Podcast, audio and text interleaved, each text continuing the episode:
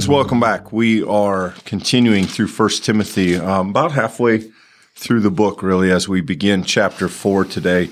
Um, probably, I, you know, we'll see. We may not make a lot of progress today in terms of the number of verses because there's some important stuff we move into today. So, um, as we continue through this, Paul is providing for Timothy a, a measure of caution, uh, somewhat encouragement, though today is maybe a little bit more of a what to watch out for. So let's uh, let's go ahead. We'll get into this and then we'll talk it through.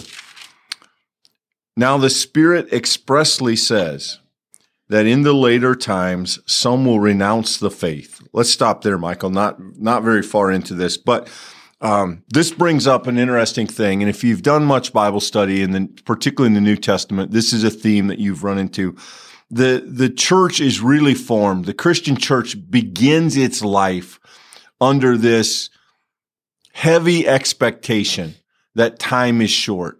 People very much expected that as Jesus had been ascended and called people to faith, that as Paul and others are doing that work as disciples, that the aftermath, the end of that was coming soon. Uh, this sort of uh, the the the theological jargon word is eschatology. That means the end things, and there is this eschatological expectation that hangs over most of the New Testament. Um, just this deep assumption that time is short, that the clock is ticking, and that any moment now, Jesus is going to be coming back and God is going to remake the heavens and earth in the way that they should be in the new covenant of Jesus Christ. We see this in lots of places, but when when Paul makes this reference, now the Spirit expressly says that in the later times,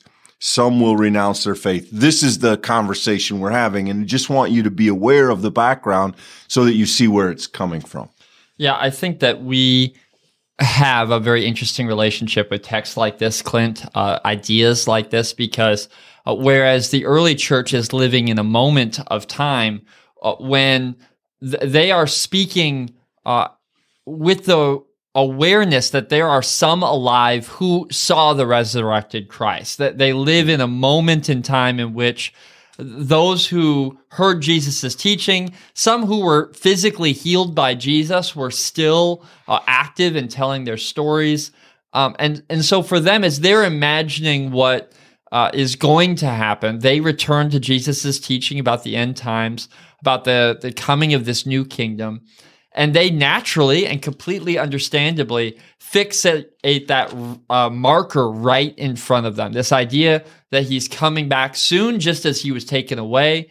Uh, and, and so, as they lived out their faith with that awareness, they did so with this kind of belief that every action mattered, that what they did today could literally be the last opportunity that they had to do it. And it fostered a kind of passion a kind of uh, drive, which of course we saw as the gospel spread like wildfire, as Christian, you know, went neighbor and then went to the next town and, and to the next town, shared this faith. Uh, he's coming back quickly. You know, you need to be aware. We as Christians now who live now thousands of years later, live with the awareness that that boundary was farther than they could have possibly imagined. And I think it does shape how we come to a text like this. Mind you, within every generation of the faith for thousands of years there have been those who have said this is the time. The marker is right here is right in front of us. Uh, sometimes that's driven the church to a kind of a reformation or kind of revitalization of our spiritual fervor. And other times just to be blunt uh, it's been incredibly disastrous. It's been destructive. There have been those who have uh, claimed the last times and then used it for their own ends. They either tricked people or they misled people. Um, so we, as modern interpreters, coming to this, seeking to hear God's word uh, for us within it, and also being mindful of what it may have meant to those who received this letter uh, initially, we need to hold these things in tension, both the reality of their experience and now what God has revealed to us in the passing of time. And, and, I think both of these, Clint, are important. We shouldn't forsake either of those realities. We should seek to hold on to that passion, but also we should have some measured wisdom that, that recognizes that a text like this, when it talks about the last times, has a little bit more in mind than even what the original hearers were thinking. Yeah, and that expectation in the early church really has flavored the character of Christianity in some sense, Michael. I, I mean, as you point out, that in, in every generation of Christians, there has been a significant portion of our faith, our, our family of faith, who have said, this is it, this is it, this is mm-hmm. it.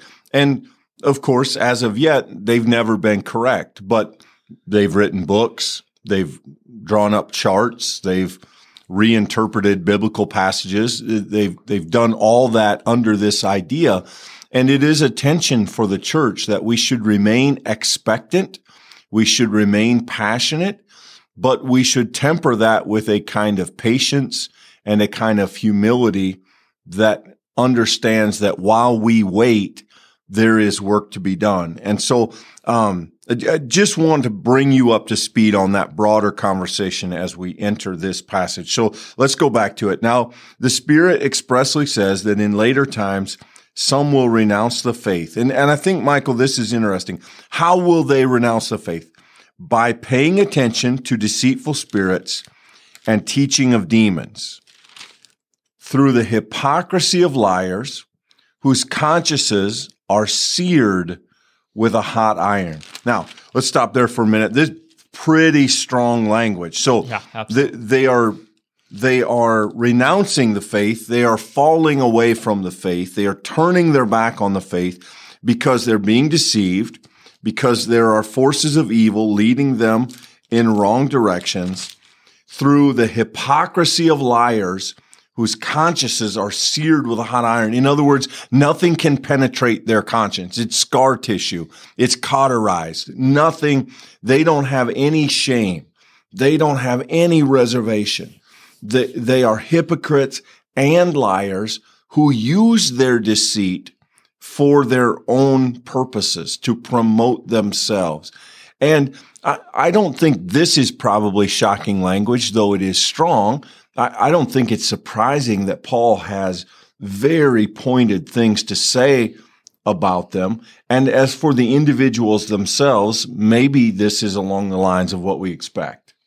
I, you know, I don't want to give this away. I, I would just invite you for a moment to consider with a kind of injunctive like this, a very strong, uh, really shot across the bow. What do you think Paul's going to follow this with? As someone who has you know, uh, maybe you've gone with us through Romans. Um, maybe you spent some time with us in Corinthians as people who have uh, tried to take very seriously the words of the New Testament and many of them written by Paul. You know, where do we think you might go? Uh, on one hand, uh, clearly we know that anyone who is going to insist upon our own works as a justification for our faith, we've seen Paul react very strongly to something like that in the past. Uh, anyone who Paul sees as being a outside voice, someone who is uh, telling others about expectations that they might have upon them, uh, that Paul believes in grace in Jesus Christ is no longer uh, a, a, reality. Uh, that gets Paul really worked up. Uh, you know, what I think is interesting is we've seen themes like this over and over and over again in other letters. People saying, you know, uh, you have to do this or you can't do this. And that is what it means to be Christian. Uh, that critique, very painfully, if I'm going to be honest with you, applies very regularly today. Uh, the number of Christians who make the same kind of claim. If you do this thing, you, you need to eat this to be Christian, or you need to uh, not watch these movies to be Christian, or we, we just, I think as humans are tempted to make the list of inclusion and say, well, if you fit the list, then you're Christian. Paul, I think historically responds very, very reactively to that. This idea uh, that we have here, uh, that they're the, the hypocrisy of liars that is an unbelievably charged phrase because how often uh, does religious leadership, when it's gone wrong, tell folks this is what you have to do? But in the honest truth, it really is for the sake of benefiting someone other than that person. It's not really motivated by the faith itself, but it's hypocritical. Here we see that charge being leveled, and I think uh, it'll be interesting to see here as we move forward um, exactly what Paul's going to get after them about. But the strong language, I think, does get our imagination going as to what's happening here. So I suspect, Michael, along those lines, if we asked pe- people, if we surveyed people of faith, Christian people, and said, okay, imagine what is happening when a group of people who are lying hypocrites teaching evil practices. Yeah. What do you think they're coming up with? And I, I think by and large, the answer would lean toward they must be throwing out all the rules. They must be saying anything goes they they must be saying it doesn't matter if you do this and you don't have to do that and and you can do whatever you want. I, I think we would instinctively imagine that they were changing, that they were loosening the boundaries. Yep. And what's fascinating is in Paul's context, I think I I think we'll make a good case that is surprisingly just the opposite. Yep. So so let's read what are they doing? They forbid marriage and demand abstinence from foods which God created to be received with thanksgiving by those who believe and know the truth. For everything created by God is good. Nothing is to be rejected, provided it is received with thanksgiving, for it is sanctified by God's word and by prayer. Now we, we've seen a little of this in some of Paul's other letters in this study and, and beyond, but look at what Paul is so incensed about. Look at what he's so upset about. They forbid marriage. They demand abstinence from eating certain foods, which is, you know, deeply Jewish in its background, that, that idea at least. And Paul's anger is not that they are tearing down the boundaries and letting anything go. It's that they are adding ro- rules. They are adding hurdles. They are adding um, restrictions and requirements to what Paul sees as the free gift of grace. And I, I think it's fascinating that this is what sets Paul off so much obviously Paul is never going to teach you can do whatever you want. That that's not the case.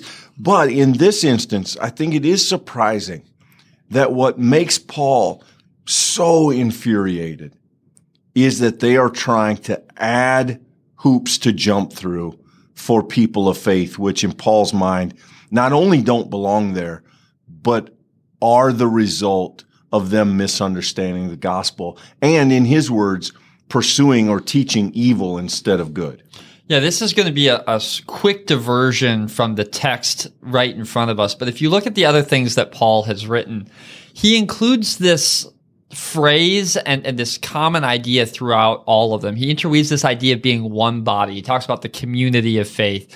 For Paul, I think when you start talking about the things that Christians should abstain from, when you start talking about the food laws that Christians should follow, for him, it it really sets off this narrative that there should be a kind of uh, separation between Christians who practice these things and Christians who shouldn't. And Paul says that should not be. And we know that Paul's the apostle to the Gentiles, to those who are non-Jewish. And it seems very clear that Paul is insistent that we shouldn't try to turn Gentiles into Jews, that that's not the pathway to salvation.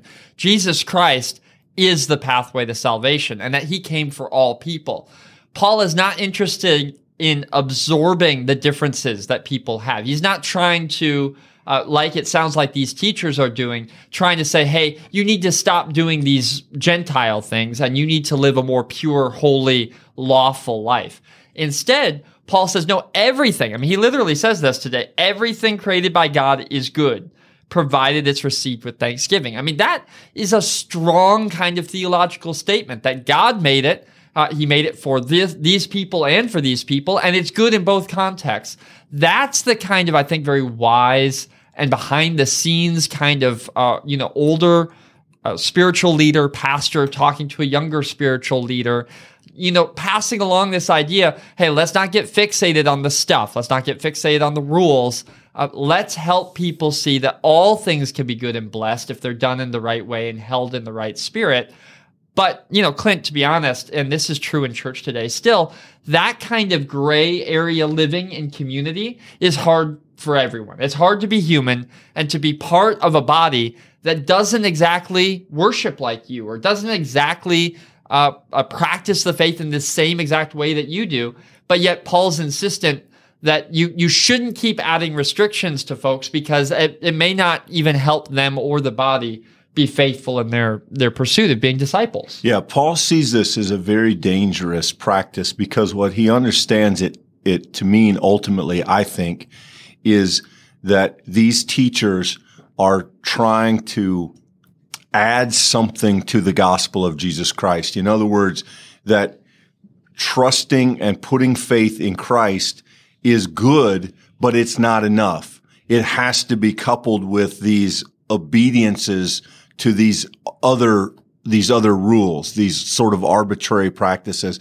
And if you happen to be with us in our study of Romans, or if you ever have the time to go back and check that out, you understand why this is so offensive to Paul, because Paul understands that Christ has fulfilled the law and therefore set us free from trying to earn our way into God's good favor by being good enough. And having been set free, Paul understands that saddling people with rules is actually turning around and going backwards. It's going back to where we came from and not where we're supposed to go in Jesus Christ. And, and for Paul, this is a, this is the failure to trust the gospel. It's the failure to trust Jesus Christ. It's to try and add something as if Jesus wasn't complete and his work wasn't enough on its own. And that, that's just unacceptable. It's infuriating to Paul. And you can hear that in the harshness of this language. I mean, he's calling these people evil, lying hypocrites whose conscience are seared with hot iron because they're trying to tell people don't get married and don't eat that certain kind of food. I mean, right. that's shocking to us. We expect, whoa, what did they do? You know, right. did he tell them they could have 25 wives? And I mean, what, what is good? No, he, they are trying to take a step back toward legalism. And for Paul, I, I, I don't think it is overstated, Michael, to say in Paul's context, that may be the most dangerous thing he can imagine. Now, it's not that Paul doesn't care about rules. We, we're, we're going to see, even in this chapter, Paul does understand that following Jesus Christ means behaving in a certain way. But, but Paul's fear, I believe, is that when you begin to hang rules on people, you fundamentally, um, you fundamentally detract from what he understands to be the core of the gospel. And, and I think that we see that in the, the sort of intensity that he expresses here. I think that's well said. And if I can, I'd like to insert maybe just a question mark here.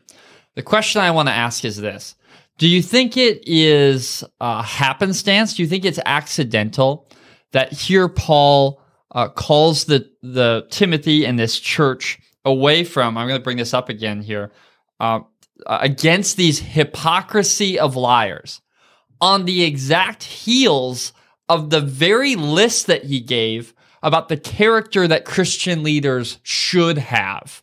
We just spent all of last week working through this very particular list. To your point, Clint, clearly he's not opposed to or he's not allergic to the idea that Christians would have standards, right? We spent an entire week working through that material. But when he references that, he does so with the idea of describing what a Christian disciple's character should be. Not a show that they put on, not a public face that lives in the middle of a church while in public, but looks different at home, right? He got very personal with that description. I think that has some impact when we get here and this charge against those hypocrites to remind us maybe the reason why Paul is spending that time talking to leaders about character is because of the danger of those within this congregation who Paul sees as being hypocritical leaders, as those who are leading from a place of non character, a place of really uh, disruption, seeking to turn the community in a different way. And so now we see why that first list was so important. It it may not be a checklist like we originally thought. It may rather be a description of this is the way it should be, and therefore it is a way for us to see what we shouldn't be as hypocritical liars leading people through these false teachings. Yeah, uh, I agree 100%, Michael. And, and again, keep in mind where we started in this chapter. Paul does this in the umbrella of the quote unquote later times to remind Christians that all of our life is a preparation for the coming of Jesus Christ, the return of Christ. And as they live in that expectation, they live in the right way or the wrong way. And he clearly points out that as a part of that end time pressure, that as a part of that buildup of a, a, sort of pushback against the gospel, there are those who are going to teach the wrong things. And in this case, it has to do with these issues. And I, I think, you know, we now, 2000 years later, read this and say, well, we don't know what to make maybe of that later times language, but there is certainly depth in how Paul got there and why he got there. But I, I think the takeaway for us is a reminder that all of our life is to be lived in preparation for the end time, whenever it is, whether it's in our lifetime or not. Now, the early church began very confident that it would be in their lifetime. And that has not pro- proven to be the case. But whenever it is, we live in preparation, in expectation of it. And partly how we do that is by trusting Jesus, not rules, not regulation, and not teachers who demand them. And I, I think, you know, Paul does us, Paul does us uh, a service in these few verses. I think he, he really lines out some important things. And, and, and I think both in the context and outside the context, you know, these are remarkably modern in their own way as people who, uh, again, encounter on a regular basis someone saying, well, we know this to be true. We know this to be, we know this is the last generation. We, we understand this. We know you have to do it this way. We know you have to do it that way. And I think Paul gives us a place to stand and say, yeah, we should think that through more carefully. Uh, you know, you may not necessarily have to live to see Jesus return to know that that all of us will have an end time. All of us will have a moment uh, where whether we meet him in the sky or whether uh, we are buried to our forefathers in the language of Genesis, however it might be, we're living our life with the awareness that it is in Christ that ultimately we find our hope. However, we will meet him and in whatever way we meet him. I, Clint, I'd say what's to come this week may not be anybody's uh, you know, favorite Bible passages. You know, it may not be memorized in it, but there's some really good stuff to come this week. So thanks for being with us today. And I look forward to uh, continuing the conversation. Thanks, everybody.